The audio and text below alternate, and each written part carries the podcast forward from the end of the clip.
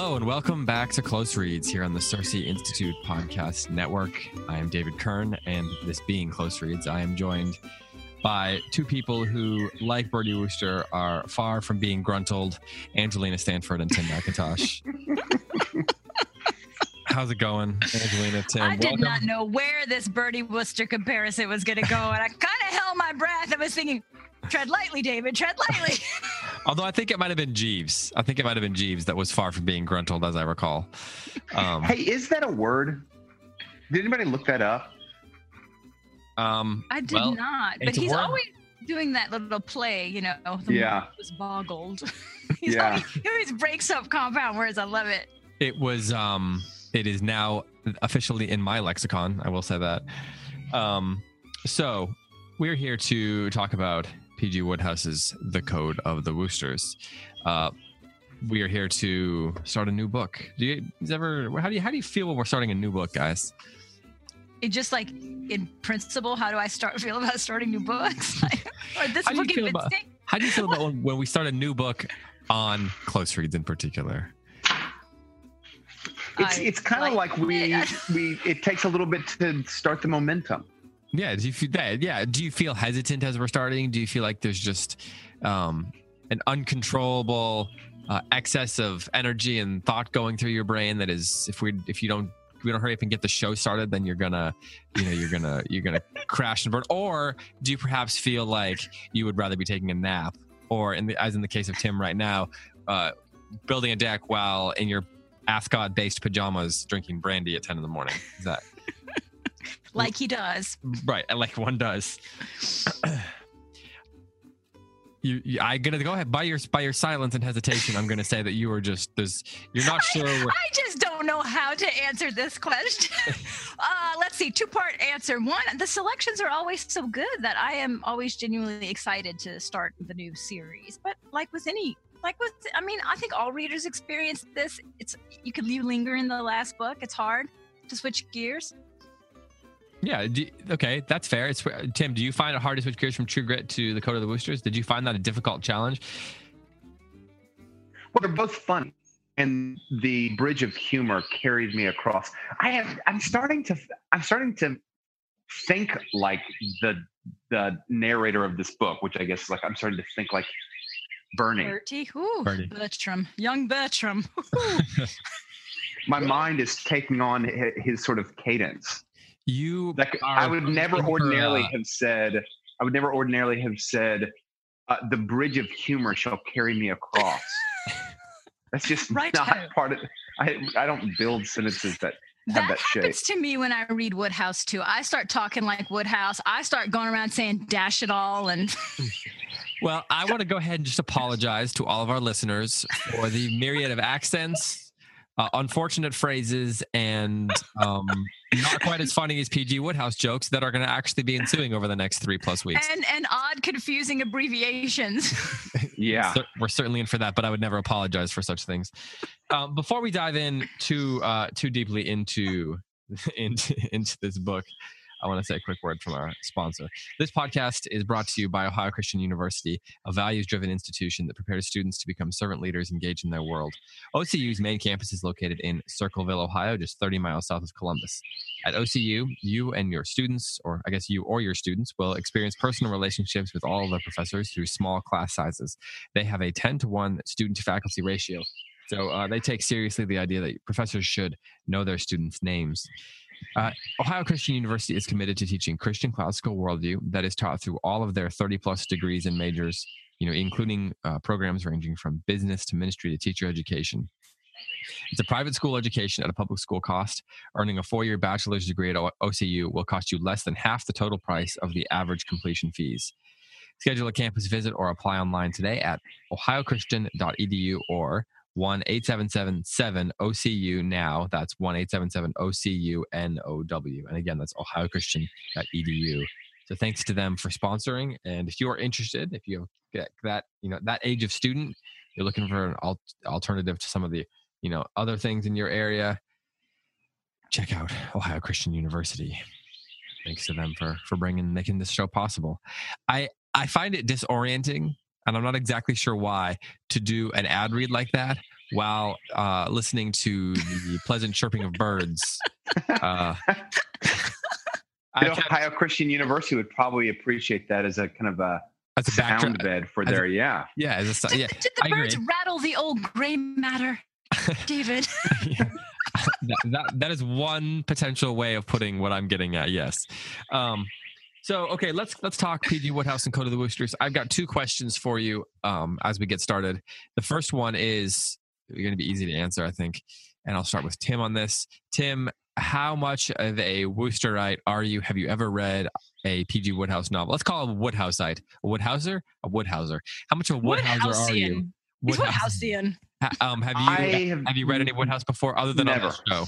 Other than on the show, never.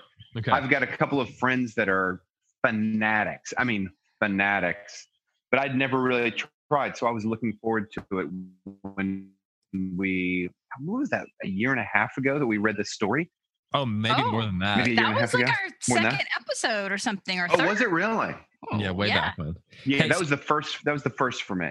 Okay, so then this is what I want you to do. And you've got one word to describe your first experience with PG Woodhouse, not with a PG Woodhouse novel. In one word, how would you describe what you're feeling towards this novel? Chucklish.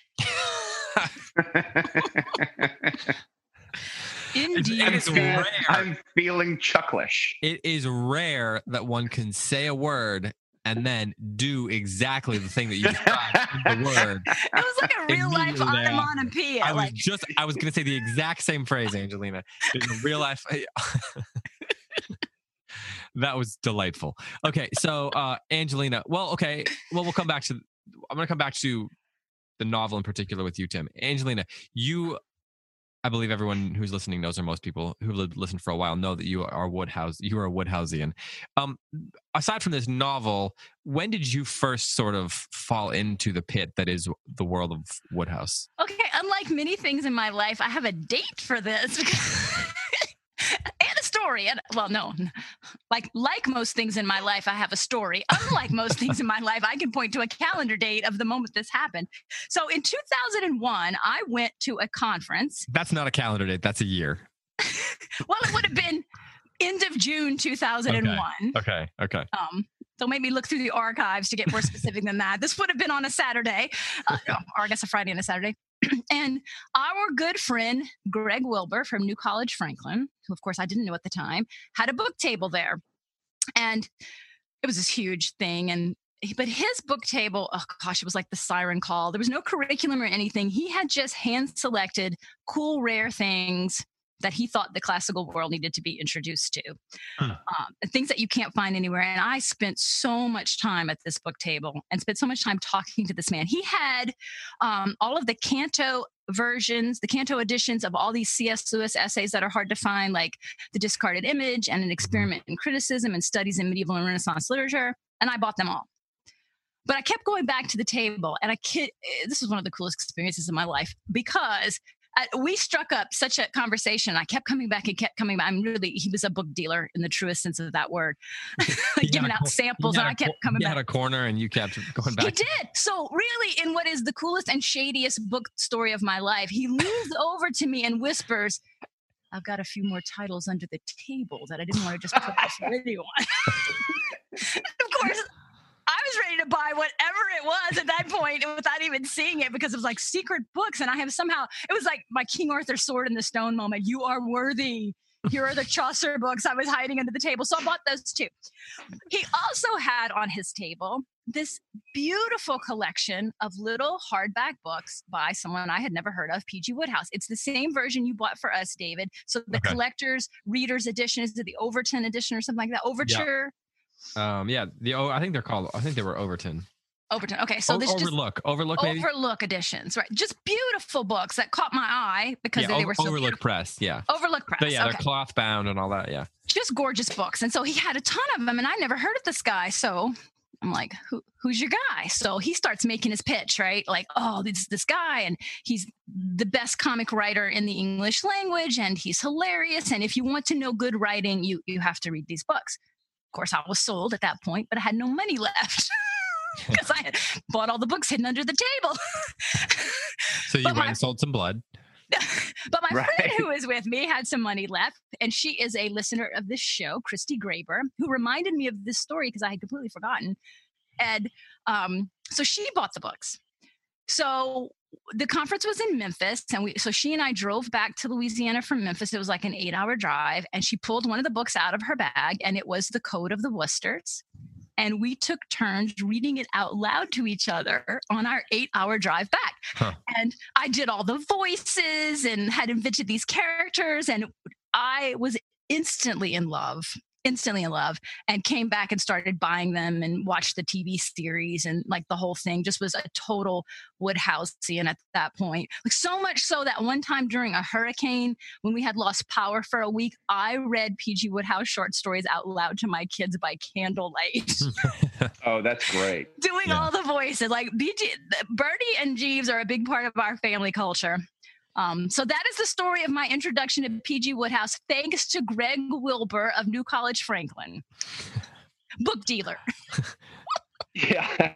Illicit book dealer. I mean, like, we were a hair's breadth from him opening his coat to be like, I have something here you might be interested in. Hey, Tim, remember how in The Wire they used that print shop as the front for their drug dealing? Yeah.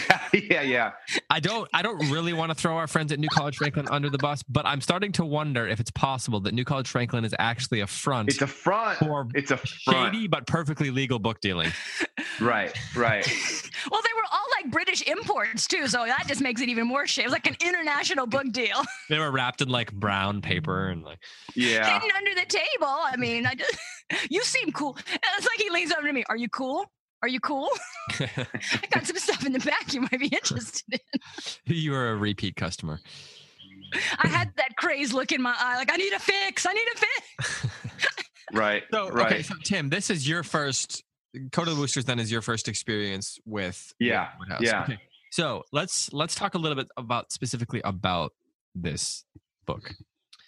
And, you know, like you, Angelina, Woodhouse is a bit of a cultural touchstone in the Kern family. I remember when I was a kid. Dave, I was going to ask you that. Like, what's your first exposure?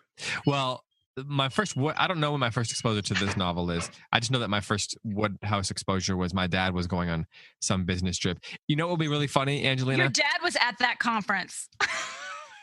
That was the first time I ever heard him speak. Maybe he was one of Greg's buyers also. I've got to know if he brought Woodhouse from Greg. What was the conference? Do you know? It was ACCS conference in Memphis in 2001. That was the first time I heard your dad speak. Well, it is certainly possible that, I don't know. It's possible. I'm trying to think how old I was and trying to place myself like, you know, as a kid, how old was I when I remember this? See, I remember my dad coming home from a conference, and it very well could have been that conference. And he comes home with Woodhouse's, this giant book of Woodhouse short stories called The Golf Omnibus. Oh, I have that. Yeah. And it's all stories that Woodhouse wrote about golf. So he has his most famous stories are the Jeeves and Wooster stories, where Bertie Wooster gets into these scrapes and Jeeves gets him out of it. There's a series of, three dozen short stories about them, maybe that's too many, and then several novels. But then he also has a lot of other series like the Blansey Castle. Yeah. And then Smith's my favorite. Yep. And then there's Smith with a P. The P is silent. Yeah, exactly. P. So it's spelled like P. Smith, but this P is silent. What is the What is the one about the there's a guy that sits at a bar, at a club or something, and he tells stories, and everyone like somebody who's there is just repeating his stories back. That's the conceit. Oh, I can't remember what that is. But then the golf stories. He's written so many. Oh, yeah. I've read tons that are just not in these series at all. And he also wrote, as you know, tons of screenplays for Hollywood. I mean, the man was so prolific. So like, what didn't he have his finger in, honestly? So he we all know he loved two-seaters. So he probably had a large collection of, I imagine he had a large garage once he got famous of just two-seaters. He had this book of golf stories, and I remember just reading those. I was old enough to, I would have been 15 in 2001 or something. So it might have been right. So I remember just sitting there reading those golf stories for hours and thinking they were hilarious. And then that was the you know, since we're on this theme, Angelina, that was the gateway drug into the Birdie Wooster. I gotta pause us and just say, you guys were so precocious. Like, I would never have read as a 15-year-old a Bernie Wooster story. I was a very late to arrive to any sort of literary appreciation. I'll tell you what I was reading when I was 15 years old. I was reading The Hammer of the Gods, the unauthorized Led Zeppelin biography. and I was like, man, this is some deep stuff that I'm like diving into here. This is heavy. Well, two things. Rife with literary themes. Two things. One, hey, depending on the audience, I would admit to reading all kinds of things that are much more like that. But you know, you got to know your audience, right? And then also, all that deep Led Zeppelin thought probably prepared you for deep literary thought. So hey, don't look down your nose on The Hammer of the Gods, the authorized biography. Thank you, of Zeppelin. My dad would approve. You and my dad should do a. You know what? I'm guessing part 3 of your Reason podcast is actually probably about not. Yeah, exactly. Well, probably okay, not. Let's. I wanna. Okay, Angelina, I'm gonna do this. You're way more familiar with Woodhouse, just kind of big picture. So, generally speaking, can you give me 3 things that you love about P.G. Woodhouse? And don't go too far on this because I want you to save some material for the rest of our conversations. But just in like a phrase for each, or a sentence for each, or even a word for each. Some 3 things that you love about Woodhouse. Okay, the language. Like undefended. We'll say it undefended. Undefended. The language. Okay. The pacing. Okay. The tone. Okay. Now, Tim, as you've been reading this novel for the first time in your 104 pages or whatever it is, 4 chapters. What are 3 things that have stood out to you that you like, that you're particularly enjoying about them, about the book?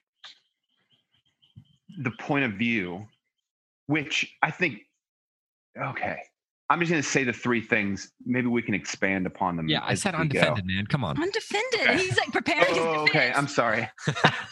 Once again, Tim is the one who cannot follow directions. To be fair, I did repeat them like 3 times for you. Yeah, I know. It's terrible. Okay. Point of view, irony, and tone. Okay. I just want to say too, I read these books out loud, y'all. Like, I can't not read them out loud. That's the only way I can catch the rhythm, because we're Americans. We don't talk like that. I do at times. I was thinking last night as I was reading it at like 11 o'clock, I couldn't really read out loud for, you know, I don't want to keep people up, but I was thinking like my instincts was to read them out loud. How about you, Tim? What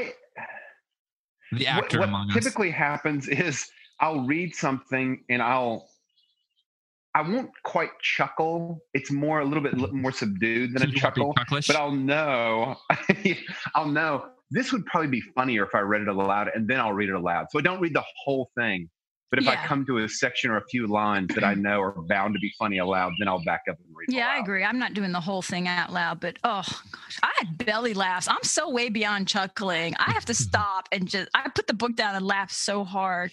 That description of Roderick Spode, like somebody was in the middle of inventing a gorilla and stopped halfway. Okay. Hold on. Okay.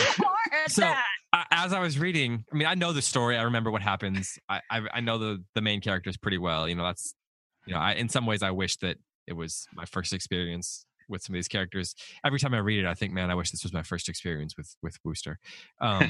So enjoy it, Tim. Enjoy it, anybody who's new. Thank you. But I was thinking about how there's like 2 kinds of ways that I respond to this book. Now that I know that, like, there's the stuff I mark in the margins of my books with a little star, which are just, or I underline, and it's like, this is a line that I just love. Like, it's just so funny. I love it. But then there's also the ones that I mark in my margins where I literally write LOL because because involuntarily I actually laugh out loud, and I try to mark stuff like that. Like, if it's not if I'm just kind of like enjoying it and chuckling and thinking that's funny, I'll underline it. If it's a section that I want to remember for some structural reason, I'll put a star on the margin, or for some storytelling reason. But then the ones where I literally involuntarily laugh out loud, I mark those by writing LOL in the margins. So what I want to do is I want to kind of look David's at system, by the way, is copyrighted. No one can, no one's take the LOL. That's copyrighted. Yeah, exactly. He'll be selling a guide for that soon. This is the LOL guide. And you can't use the words ha ha or anything else that I typically use when I'm texting. So I wish you could do emojis in the sides of the margins of books. All these little crying, smiley, laughy faces. I guess that's what our book. That's what our bookmarks are. Our bookmarks are emojis. That is very true. Okay, so I was thinking, let's look at some of the stuff we love in this first section from those two perspectives. And one thing, as these discussions go on, we'll touch on more structural stuff. We'll kind of read more closely in terms of what Woodhouse is doing. But for this first episode, I thought, let's focus on some of the things we just love and some of the things that like draw us into the story. So I want to focus on those two things. What are the things that are for me underlines that are just like, they just make us really happy, kind of like deep inside. And then what are the things that we are literally laughing out loud about? The sort of involuntary stuff. I can talk still. And I thought, let's compare and see where some of us have some overlap. So, Angelina, let's go with a couple. What are a couple, just as you're flipping through, what are a couple of lines that are for you, not the involuntary laughing LOL lines, but some of the lines that you just mark and just, they just resonate and you thoroughly enjoy reading? Oh gosh. It could even be like a phrase, like a description. One thing that I love, for example, in these books is that there is never a time when P.G. Woodhouse says that a character walked. There's always a different verb. Ah. Oh, really? He never walks. At best, ambled at or best, something like that. Yeah, at best he ambles, he meanders, he I have to think. He retrieves. He, you know, saunters. That's the interesting thing to look for is just how creative Woodhouse is with his verbs, and not in a way that's sort of like, you know, ostentatious writing. It's in a way that generates ongoing humor, right? Because the humor is in more than the situations, which the situations are very funny. If, right. Tim, if you have something while Angelina's looking, feel free. Well, we can just kind of go popcorn. Page 66 at the bottom, the very first sentence in the last partial paragraph. I was astounded at my keenness of perception. Like the whole book is about his dullness of perception. Wait, what's the line where he says, I caught on very quickly. It wasn't 1 or 2 minutes before. Yeah. It's like that's in the last 2 or 3 pages of the sections that we read. I love that too. That's when I marked. That's one of the things that I'm really enjoying this time is his just complete lack of self-awareness. Exactly. And it's hilarious. Page 101. We Woosters are pretty quick. I don't think it was more than a couple of minutes before I figured out what she meant. I read her purpose and shuddered. What, David? What page is that? 101. Okay, so he's just because what's her name? Spinks. Spink. What is her name? Stiffy. Yeah. Stiffy Bing. Yeah. The names, by the way. I think that's a perfect example of why this book is just, to me, such a triumph. It's because the reader knows for probably a half a page before Bertie says this, knows exactly that he's basically fumbling his whole plan to kind of get out of what Stiffy wants him to do. We see him fumbling it, and then a half a page after, we know like how badly he's blowing it. He says, I caught on quickly. It wasn't more than, and I think like the whole book, I stopped and like wrote a little note in the back of my book, maybe like after chapter 1. This whole book makes the reader have a superior knowledge, but everything is coming through the narrator that is Bertie. And so everything is sort of filtered through this very slow, reluctant, scared kind of gentleman. Every bit of information we get comes through him, but yet somehow still we're in the superior position and we understand what's going on better than he does. That's magical. That's incredible. And that's why I love that you said both irony and perspective, because the reality is they're sort of one and the same in this book. The irony is the perspective. Right. Yeah, Jeeves is the reliable narrator. Bertie's the unreliable narrator, but everything's filtered through Bertie, but he's so unaware that he gives us what's really happening accidentally. Right. And the interesting thing is, you know, through 4 chapters, through 104 pages, we've only had maybe 10 total lines of Jeeves speaking, and he's maybe been in 2 scenes. I mean, he hovers over it because even like his friend Gussie had gone to, like, we're aware of Jeeves's sort of wisdom and right, you know, and, like, and for first time readers who are probably at this point in the book going, I don't get it, you know, Jeeves isn't even in the story. This is the classic Woodhouse setup. Bertie makes a horrible mess of everything, and Jeeves with the old gray matter must eat a lot of fish. Yeah, exactly. Yeah. Comes in and saves the day. So right now we're in the Bertie's making a big mess of it stage of the book. And the funny thing is that rarely is, not only is Bertie not really smart enough to solve anything, he's not really smart enough to actually try to make a mess of it. Mostly he just is himself and things collapse around him. Yes. And so then he has to, like, find a way out of it. Like, it's like the thing at the shop where he's looking at the cow creamer. He didn't really do anything wrong. He just is himself, and bad things happen to him because he's sort of incapable of, you know, normal human interaction. He's extremely innocent too, right? Like, there's no guile in Bertie Wooster. When he tries to have guile is when it's hilarious. And that's one of the things that, like, if for the people who want to take these books seriously, and we will talk about this in future episodes, these books are something of a commentary on the end of, you know, that kind of Brideshead Revisited era, British aristocracy fading away, post-war and all that kind of stuff. And so he is creating an ironic sort of voice for that time, this sort of character who doesn't actually understand what's happening around him. And so the downfall of Bertie Wooster is sort of tragic if you want to look at it in sort of a big picture, and we can talk about that later. But Woodhouse is kind of presenting that in this deeply ironic way that allows him to sort of comment on what's happening around him. No one in the aristocracy looks good in these books at all. Right. Especially ants. And they're all, we'll get into that later, but even their names, like, so their formal name is so heavy and, you know, Hildebrand Glossop, but then they call him Tuppy, and I'm borrowing Gussie from other stories here. Noddle with a hyphen. Barmy, Fungy Phipps, and, you know, all of that is to just show kind of like the ridiculousness of all these centuries of intermarriage. Market Snodsbury Grammar School. Oh gosh, that's the best. We should just go through and look at it. I just watched that episode this morning of the TV show. But okay, so I found a quote, which would be just not a laugh out loud, but a chuckle. Okay. And that's this, that Bertie always has these, like, anticlimactic, ironic statements that he isn't trying to be that way about, but it's just so hilarious. So here's one when he's getting ready to talk to Stiffy. What page is this, Angelina? This is page 94. Uh-huh. So this is after the dog incident. And the Woosters people, I just want to say, people that don't have the same editions will have different page numbers, but in this case, we're reading things we enjoy. So just, you know, sorry. This is in the dog episode with Stiffy. Yeah. Oh yeah. All right. The Woosters are brave, but not rash. I have this too.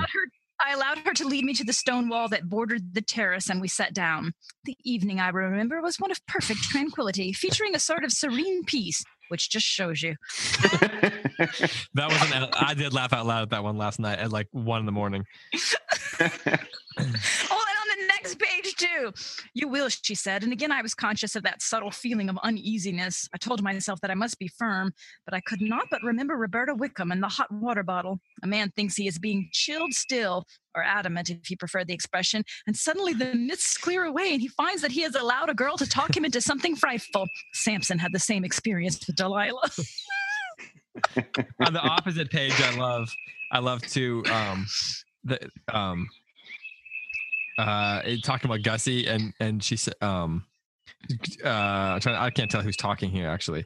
This is Bertie. He says, she says, what has Gussie done? And he says, just been Gussie, that's all. Just gone about with no chin, goggling through his spectacles and keeping newts in his bedroom. Okay, is this a thing that happens with you guys? Do you feel like half the time you don't really understand what in the world he's saying, but it's still funny? Oh, sure. Well, no, we do, because these are all stories that already have been told. So we know these characters and we know what they're referencing. But even if you don't, like the first time I read it, I didn't. But now I've read all of them, so I know exactly. These are all references to other short stories. I see. Okay. So these are not made up episodes. This is real. But and so as I was reading it, and I love this about Woodhouse, as I was reading, I guess about 10 pages in, right at the moment when I thought, I bet someone who doesn't know these stories would be confused. That's right when Birdie busts in and says, a chap doesn't really know how much of the backstory to give. And do you already know this? And I'm going to be like, move along. We're bored. Are you completely lost? And I loved that right at the moment. I thought, it's getting a little confusing. In comes the explanation, right? I was thinking, sorry. No. Well, I was thinking about, Tim mentioned self-awareness, and I think that in almost all of Woodhouse, self-awareness is kind of like one of the key, there's like no theme sort of more central to Woodhouse's books than self-awareness or the lack thereof, which again, we can talk about what that means, what commentary he's trying to make. But what's really interesting is that we have a narrator who has absolutely no self-awareness, sort of like Maddie Ross, actually, but the author has a great deal of self-awareness about the form and the activity of what he's doing and his relationship with his readers. So he's presenting like his own sort of concerns about his relationship with his readers and his own awareness of that relationship with his readers through a character who has no self-awareness whatsoever. And it creates there's that really interesting ironic humor that's coming through there. Right. And it's on that page, I'm on it now, 14 and 15, that he does give the backstory of Gussie and the newts. But it's a lot of characters and details, so I'm not surprised. And it really doesn't matter. It really doesn't matter. Except, I mean, you there get the impression that Gussie is a super nerd, and that would be the correct impression. Yeah. There are times, though, that he uses colloquialisms, British colloquialisms that... Yes, and the same. I think they're probably not... And I don't know what they are. Okay. But do you still find yourself laughing? Oh, yeah. Yes. Yeah. I hope we can come across one of those and read them too. I love old-fashioned slang. I just love it. I grew up watching, remember the Bowery Boys? So I watched a lot of Depression-era movies as a kid because I was so fascinated with the slang. I would go, look, you see, this is how it's going to be, see, you know? Yeah, all that pulp stuff. So I love it. Here's one for you on page 90. So he's talking to Stiffy and she's doing that baby talk thing with the dog. And then he says, she says something like that. And then he goes, or words to that general trend. I can't do the dialect, of course.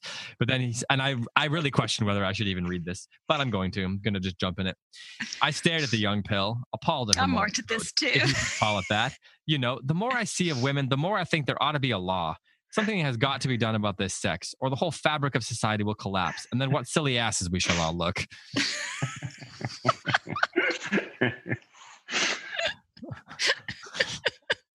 And I realize that 90% of our listeners are women, but that makes it more funny. Okay, but let's put it into context, because part of why this is so hilarious rather than offensive is that one of the ongoing themes is how ridiculously inept all of the men in the books are. All of them. All of the British male aristocracy look like they can't even tie their shoes. Seriously, without their manservant there. I mean, that's one of the themes, right? Is every day Jeeves is like, so you're not going to wear those pants, are you? And they're very infantile. And so one of the themes is that they need... They need a woman... Sorry, the internet, the connection's going in and out. Finish your thought. Go ahead, sorry, I thought I couldn't... It sounded silent. Oh. No, I'm sorry. I was talking, but the internet decided to mute me. That happens. But the universe is just like, enough. I get that. My kids are also like that. God, just mute. One of the recurring themes and motifs and ideas is that the British aristocracy male is just completely inept. And so all of these women talk about they're going to take a man in hand, and all these women want to improve Birdie. And it's very clearly that it's the women that keep things moving, not the men. That's why he can get away with saying that, because that's Birdie's lack of self-awareness. That is not P.G. Woodhouse's comment on women. And, even more than, or even perhaps on par with women keeping the world moving, it's kind of a countercultural thing for the aristocracy to literally be incapable of choosing out clothes that look good, or to be able to get themselves breakfast. And it's really the working class that is keeping the world moving. It's the people like Jeeves, the people who were not brought up. I mean, he knows, and then the ironic thing is he knows the sort of code that they're supposed to live by, the way they're supposed to dress, the things they're supposed to be prepared for, the way they're supposed to interact with each other. Jeeves knows all that, and he has to prepare Wooster to do that. And so the only person the people who are holding up this aristocracy are the people who are not even a part of it. And that sort of in and of itself reveals the degree to which they're all in such trouble. Oh, absolutely. Jeeves is the holder and the carrier on of the tradition, not Bertie. Bertie seems largely clueless about it, even though he'll make speeches of, "I know what a Worcester man is," you know. What is it? What's the line about? We Worcester men have a bulldog streak at us, you know. Like every now and then, he has these moments. That's on like page 23 or something. Where he thinks he's reaching for chivalry, you know, like, "I come from centuries of knights, and we're brave and chivalrous," and you know, his bravery is about, you know, standing up to a misunderstanding. Or my favorite line in here in the whole section is a line about chivalry. Actually, I got to find it, but I also love this one because I just happen to have it open. It just shows you how true it is that one half of the world doesn't know how the other three quarters lives. Oh yeah. yeah. Tim, do you have any other lines? I have a favorite. I was just looking for it. Is it you can't beat suavity, which I've always taken to be your particular motto? It is. I think that's my first tattoo. With suavity, I really want to. I mean, there's so many, but this one was the one that I think made me laugh more than any. Just give me a second here. This is great theater. I'm so glad that we're recording this. Well, while you're looking for that, I'll just give our readers a little backstory about the Sir Watkin thing. So that's actually the very first Jeeves and Worcester story, is that Bertie was involved in some late night drunken Oxford pranks, which included the pinching of an officer's helmet, and he got caught. So he got drunkenly brought to court where Sir Watkin was the judge, and he was fined £5 for this prank. And so that's why he is horrified to encounter Sir Watkin again and to have Sir Watkin only vaguely remember, "Didn't I sentence you?" But then he thinks it's for being a thief, bag thief. And that's just so hilarious, that whole, "I'm so glad to see you reformed your ways. See, Sir Roderick Prison does people a world of good." I love how there's like nobody, there's no profession who Woodhouse is not afraid to skewer. Oh, right. Like whether it's the courts or even, well, think about even Gussie, who's a scientist. And so this is the time when, you know, everybody's so obsessed with science in this period. And he has that whole thing about he wants to, the moon will be full in 2 or 3 days. And I want to find out if it affects the love life of newts too. Yes, yes. But what is the love life of newts? And Worcester gets like really serious about that question. What is the love life of newts? If you boil it right down, what is it? Oh, is it on page 100 about the line about chivalry? I marked that one. The expression "God help us" is one which I would not have gone so far as to use myself, for I think a chivalrous man ought to stop somewhere. Yeah. But since you have brought it up, I admit that it covers the facts. Yeah. So I think chivalry for him is like, you don't say "God help us." His understanding of chivalry has really declined since, I don't know, 1600. Did you find your line, Tim? Page 76. So this is Gussie is talking about this kind of newfound. Yeah, this is good. I don't know, way of approaching life, which he's going to be very critical, and he's kind of going to amass terrible things about people so that he's not afraid to speak publicly in front of them. So Gussie says, "Oh yes," he said. "I've got it all carefully memorized, and I'm extremely pleased with it.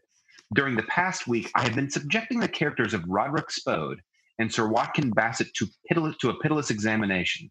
I have probed these two gumboils to their very core of their being. It's amazing, the amount of material you can assemble once you really begin analyzing people. Have you ever heard Sir Watkin Bassett dealing with a bowl of soup?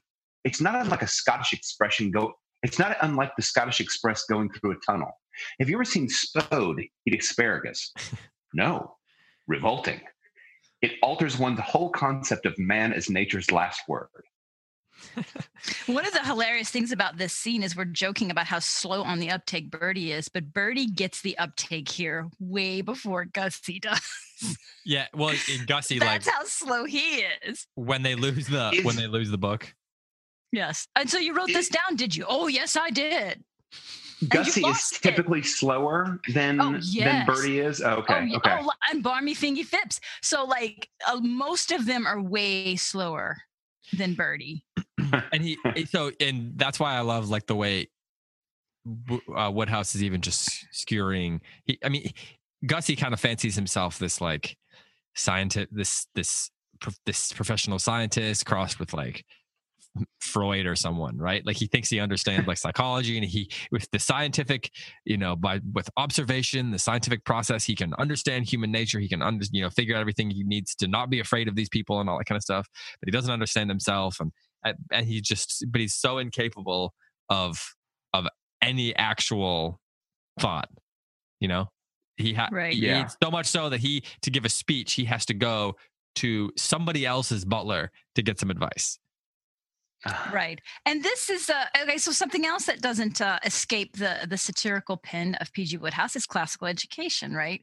The aristocracy have been given this education. He went to Oxford and Eton, and he has a lot of malapropisms with quotes, but occasionally Birdie gets a classical quote spot on, but it's almost always Jeeves who so the servant class is the one who really understands Shakespeare and poetry, and there's so many humorous French moments. Words.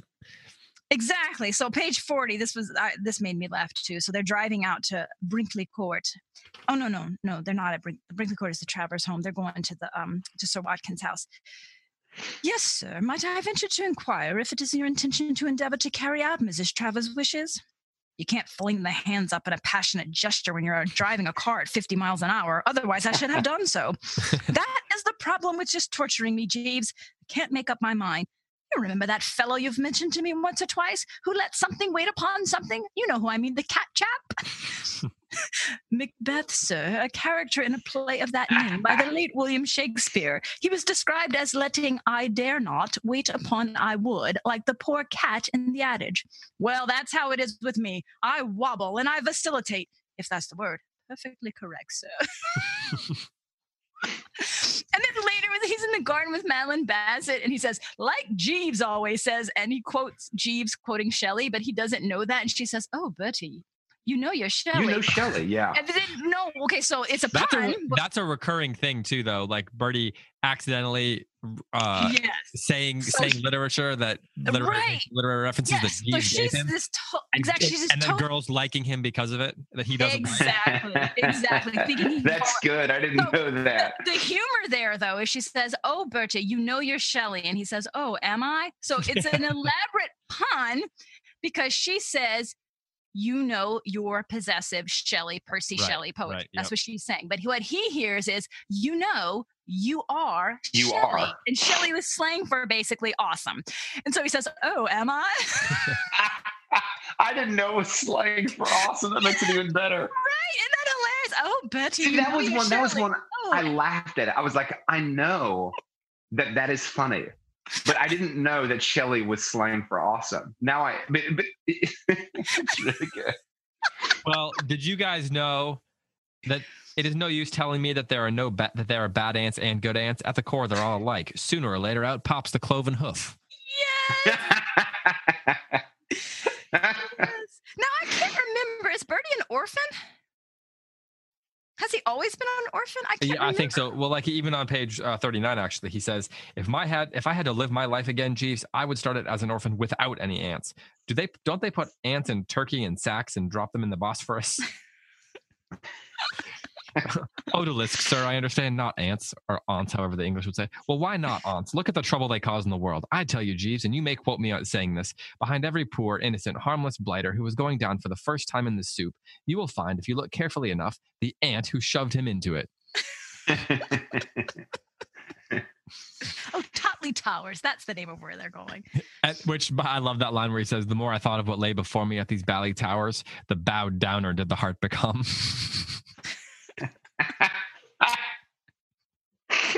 that's one of the things that I really appreciate also about this book is how strained the English language becomes under his pen. Like, I wish I could couple the metaphor. Say again, David? Well, you know, Wooster thinks he's being smart when he says something like bowed downer. Uh-huh, uh-huh.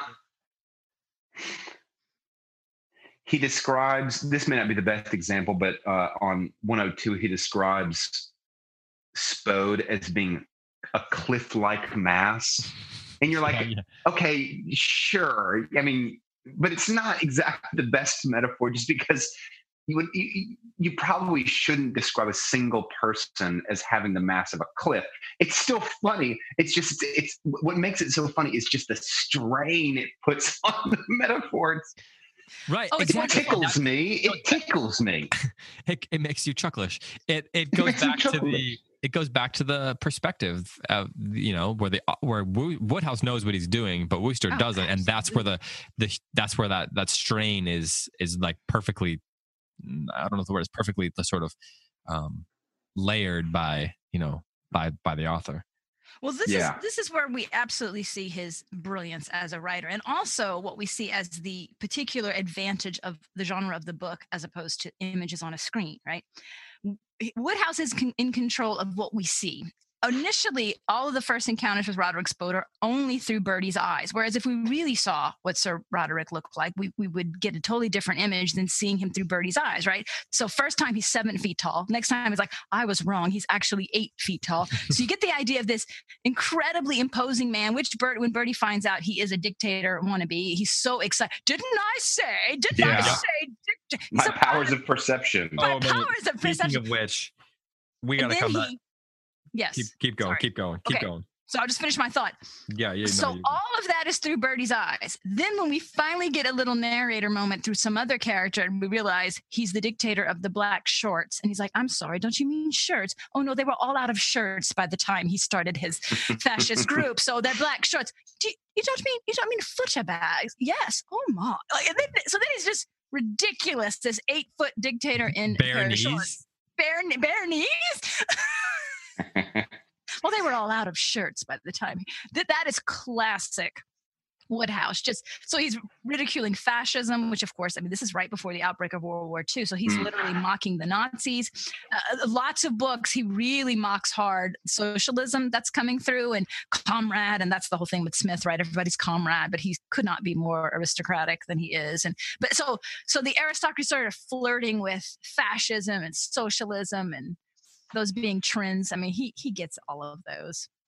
The black shorts thing is, I think, my favorite individual moment in the chapters we read, because it's just like Woodhouse has that ability to just sort of drop the unexpected on you, and that was actually the thing I was going to say that I was going to bring up, because you're just going along telling the story about Spode, and you have in your head what, as you pointed out, what you think Spode looks like because of what Bertie presented him as, and so you in your head you're kind of thinking he's this hulking, you know, Andre the Giant type figure or something, the British Andre the Giant, but then he's not. He looks like a little kid, you know, where he basically could be wearing lederhosen. Hey, I'm a little worried that, I mean, this is the plot of this book is not important at all, but are our readers going to kind of drop into this and just hear us like recounting various chucklish moments and lose a sense of kind of like the overall scheme of the book? Is that important? I don't think it's important yet. Okay. Because honestly, what's happened so far? He was in a... Yeah. His aunt told him she wanted to go steal a cow, go look at a cow creamer slightly askance, and then he accidentally got caught, quote, stealing it. Then he has to go to the same place where that guy lives. I mean, like, that's pretty much all that happened. And then he finds out that his friend's in trouble. Yeah. Right. And I think that's actually one of the things that he's doing is that it's the coincidences that matter more than the plot. Yeah. Yeah. It's the things that are like sort of accidentally happening. Yeah. Like at the end of chapter 4, he has these 3 chance encounters with the policeman, with Stiffy and then with Spo. They all just happen to like walk up. Stiffy follows. Yeah. They didn't walk up. They all sauntered up, ambled up. Yeah, watch especially how people leave and enter rooms. Oh yeah, that's a funny bit. So like if Wooster's in a room already, people who are going in and out, well, the way the words that Wooster uses to describe how they're entering and leaving is one of the Woodhouse's, a classic Woodhouseian play on words often. Here's another one. I had just lighted a cigarette as she spoke these words, and so according to what they say in the advertisement, ought to have been nonchalant. But it must have been the wrong sort of cigarette, for I shot out of my chair as if somebody had shoved a bradawl through the seat. That was so good. That was so good. He blames the cigarette. Must have been the wrong kind of cigarette. Steady on, Jeeves. Steady on. Oh gosh. Tim, do you find that the lack of sort of clearly defined plot, if you will, and the degree to which the story relies on coincidences, do you find that disorienting as a no, not at all. Okay. Not at all.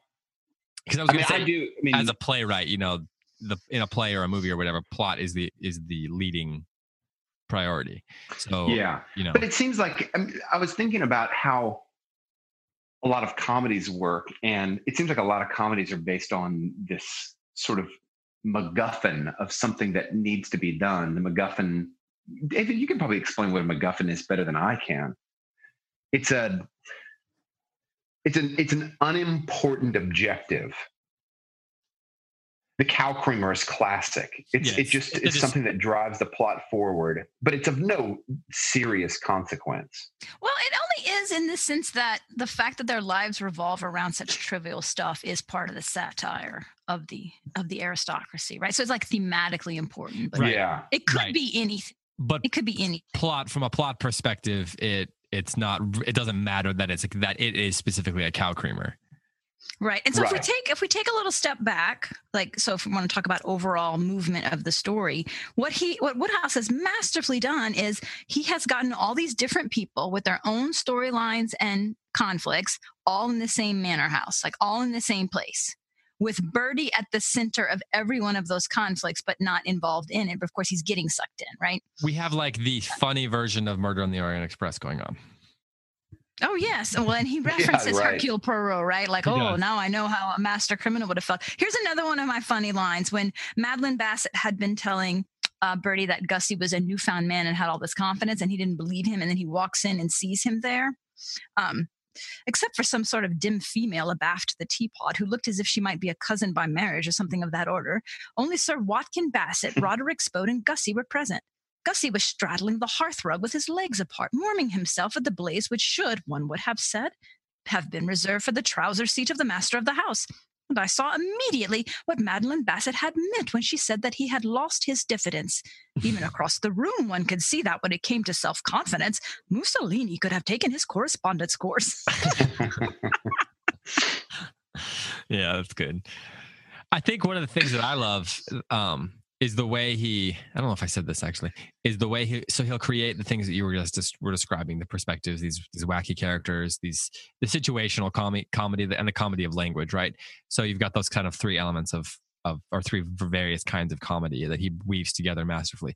But he also creates this absurdity, but he sort of takes the absurdity seriously, right? Or at least Wooster does. So all the absurdity is presented like so earnestly through the perspective of Wooster, which sort of draws you into it and like makes it even more funny. So the situations are really absurd, the characters are absurd, and the language is hilarious. And so you've got all those elements, but then he's putting them together, and the earnestness with which he delivers all that adds another layer of humor, and it sort of makes it more emotionally complicated for readers, if that makes sense. Do you have an example, David? I'm putting you on the spot. Well, so Wooster, for example, he in particular takes the situations so seriously. Well, all the characters sort of do. But like the cow creamer, for example, which in the grand scheme of things doesn't matter at all. Everyone is acting like is, you know, $1 million. Or like he's so concerned about, I guess even like making sure that no one really finds out who Gussie actually is. And so there's this earnestness that the character himself has that sort of holds the absurdity together, because it would all fall apart in the wrong narrator's hands, right? Absolutely. So Wooster's earnestness and the earnestness with which he's trying to solve everything is what holds the absurdity in sort of in place for us to sort of enjoy. Otherwise, it sort of devolves into like sort of a Monty Python sort of skewering of slapdash. Exactly, sort of Monty Python skewering of early 20th century British aristocracy, and that works better in a movie than it does in a book, right? But what makes these books last is that the seriousness with which he takes the absurdity and the earnestness with which he takes the absurdity holds it together to make it a more coherent and sort of stronger experience for us as readers. I don't know if that makes sense. Yeah, it does make sense. Mm-hmm. Love will find a way. David, I'm tracking you, okay? I'm tracking you. Tracking you as well as I can without my morning beanie. Love will find a way. Meeting Madeline Bassett one day and falling for her like a ton of bricks, he had emerged from his retirement and started to woo. And after numerous vicissitudes, had clicked and was slated at no distant date to don the sponge bag trousers and gardenia for buttonhole and walk up the aisle with the ghastly girl. I call her a ghastly girl because she was a ghastly girl. The Woosters are chivalrous, but they can speak their minds. One of the other things that's super funny that we might miss a little bit as moderns is the telegrams. The telegrams are hilarious because a telegram you pay by the letter, by the space. And so the fact that they're so rich that they send these long rambling telegrams with things like, what ho? And, you know, it's just filled with all these filler expressions. That's so funny. They're all just really, really funny. Yeah, that's a great point. Hey, Angelina. Yes. Yeah. I just love what Angelina just said. They're so funny. They're just really, really funny. there's a Simpson episode. I think we talked about it before. I think Homer goes to, I don't know, like the circus is in town and they have a Reader's Digest booth. And he walks up to the Reader's Digest booth and he said, or it's the Word Power booth. And he says, word power. I love word power. I read it all the time. It's really, really good. Well, in my defense, the reason I kind of failed. I pittered off at the end of that sentence just because I was reading the telegram. I was trying to find an example of what I was. Oh, that happens to me all the time on the show. There's some telegrams on 30 and 31. I mean, Birdie's long response. Yes, that's all very well. This is not how you write a telegram. Okay, this is like when my parents first got text messaging, and maybe y'all can relate to this. They did not understand how text messaging worked. I got long letters from my parents, dear Angelina, that would end with things like, in conclusion. I was like, you don't understand how a text message works, right? And that's how these telegrams read to me. This is not how you send a telegram, right? So Birdie's response. Furthermore. Yes, that's all very well. You can come here. Now he's paying by the letter. Yes, comma, that's all very well. You can come here immediately, but how Dickens can I? You don't understand relations between Pop Bassett and self. These not so as to make him welcome visit Bertram. Would inevitably hurl out on ear and set dogs in. Now, what part of what's funny here is he's doing the telegram thing where you leave words out because it's expensive, but then he adds a bunch of stuff he doesn't need. Right. Useless suggest putting on false whiskers and pretending be fellow common spec drains as old blighter familiar with features and would instantly detect imposter. What is it to be done? What has happened? Why serious rift? What serious rift? How do you mean wedding broken off? Why Dickens? What have you been doing to the girl? Reply. It's just, he's just spewing out whatever's in his brain. It's so hilarious. And the fact that Gussie then responds in the midst of this major crisis that he's about to lose his love, responds by saying, have worked at invitation dispatched. When you come, will you bring book entitled My Friends the Newts? And it's like, by the way, could you also pick up my newt book? And he gives the publisher. Get any bookshop. Because they all just have the latest newt book. But then, of course, Wooster completely forgets. All right, well, listen, let's wrap this up. What are you guys going to be looking for as you move into the next several chapters? And we will go through, I think we were going to go through 7 this week for some reason. So as I'll look that up while I'll find my notes on that. What are you in particular going to be looking for? I want to see Jeeves clean up this mess. Angelina? Sure, I want to see that too. I don't know how to answer that. I don't know. Okay, what are you excited about? Okay, so when I read P.G. Woodhouse, I have a different experience than with other books, right? Like, so other books, I'm looking for things. I'm taking this whole, I'm going to pick apart the art of this book kind of idea. And usually that enhances my enjoyment of a book. So, I mean, I'm not suggesting I analyze it and don't enjoy. Like, that's part of the fun to me, is to look for certain things. But I don't really want to look for anything. I just love the rhythm and everything about it. I just want to let him talk out loud to me. Just like Ian Forster, you can just talk all the time, P.G. Woodhouse, and I will listen to whatever you say, no matter how ridiculous. I just want to be delighted. I think that's all. Let's read through, it's going to be through chapter 9. So we'll stop between chapter 9 and 10, just to clarify. That sounded like a little Jeeves cough. I saw a dark figure, and then I heard a familiar cough. Lead on, I said to the butler, and the butler led on. That's where we'll stop. Sounds great. You could not have chosen a better place to stop, to that last line. Wait, I can't find it. Where's that last line? On chapter 4. Thank you, Angelina. I do believe that choosing where to stop is something of an art. There you go. Jeeves, I said, stand by to counsel and advise. The plot has thickened. That was like a great place to stop. Yeah. And really, it's funny how nothing is really happening. And then now ostensibly something is about to really happen. And we'll see if it actually does. But, you know, Wooster seems to think that it's about to. Even if it doesn't, we will laugh. It's true. So chapters, we read through 4 this time. So 5, 6, 7, 8, and 9 for the next episode. And then the episode after that, we'll finish it. Thanks to both of you. Before we go, I want to just remind people about the Duke University's Arete Initiative, or the summer seminar on ethics, philosophy, and religion that Duke University's Arete Initiative is hosting. We've talked about it before. One more time, I want to just mention that the deadline for that is April 26th for admission. So that's 6 days from when we're recording today.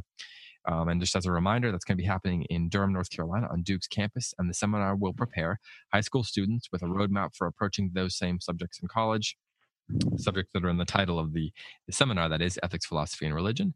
And they'll be using text from religion, from theology, literature, philosophy, and will examine topics such as the meaning of life, the substance of human nature, the question of human flourishing, and much more.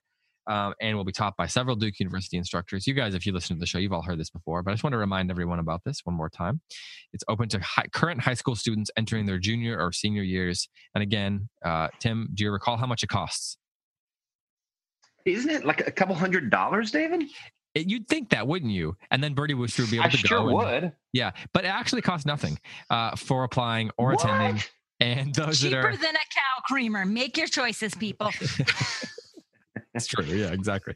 Those admitted will be housed in Duke dormitories and provided with meal cards.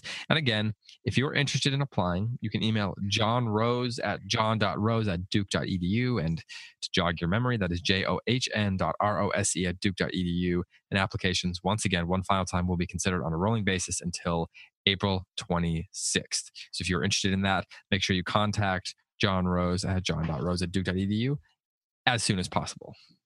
And thanks to Duke for sponsoring the show this month, and thanks to Ohio Christian University for making it possible for us to do this show as well. We are going to get off right now, and we are going to go record the bonus True Grit movie tie-in episode, whatever we're calling that, for you Patreon people. Yes, talk Patreon about hard to shift gears. I just finished watching the movie, then I had to talk about this. Exactly. So we're going to hang up here, and we are going to go do that. To everyone who is not a Patreon supporter right now but wants to hear that, well, you're going to have to become a Patreon supporter. It's $2 a month or something like that to be able to hear the bonus podcasts. That is less outrageous. It is outrageous.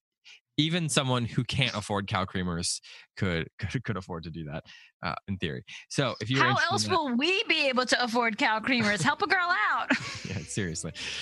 So we're gonna, like I said, we're gonna get off the air. We're gonna go record that. We're gonna get that posted as soon as possible. So be on the lookout for that. If you are a Patreon supporter, if you want to learn how to be a Patreon supporter, you can go to patreon.com/closereads and discover all kinds of information and all the benefits of being a Close Reads Patreon supporter. But that is this episode. For Angelina Stanford and for Tim McIntosh, I am David Kern, wishing you a gruntled time reading this book over the next week. And for all of us here at Cersei, thanks so much for listening. Enjoy The Code of the Woosters, and we'll talk to you next week.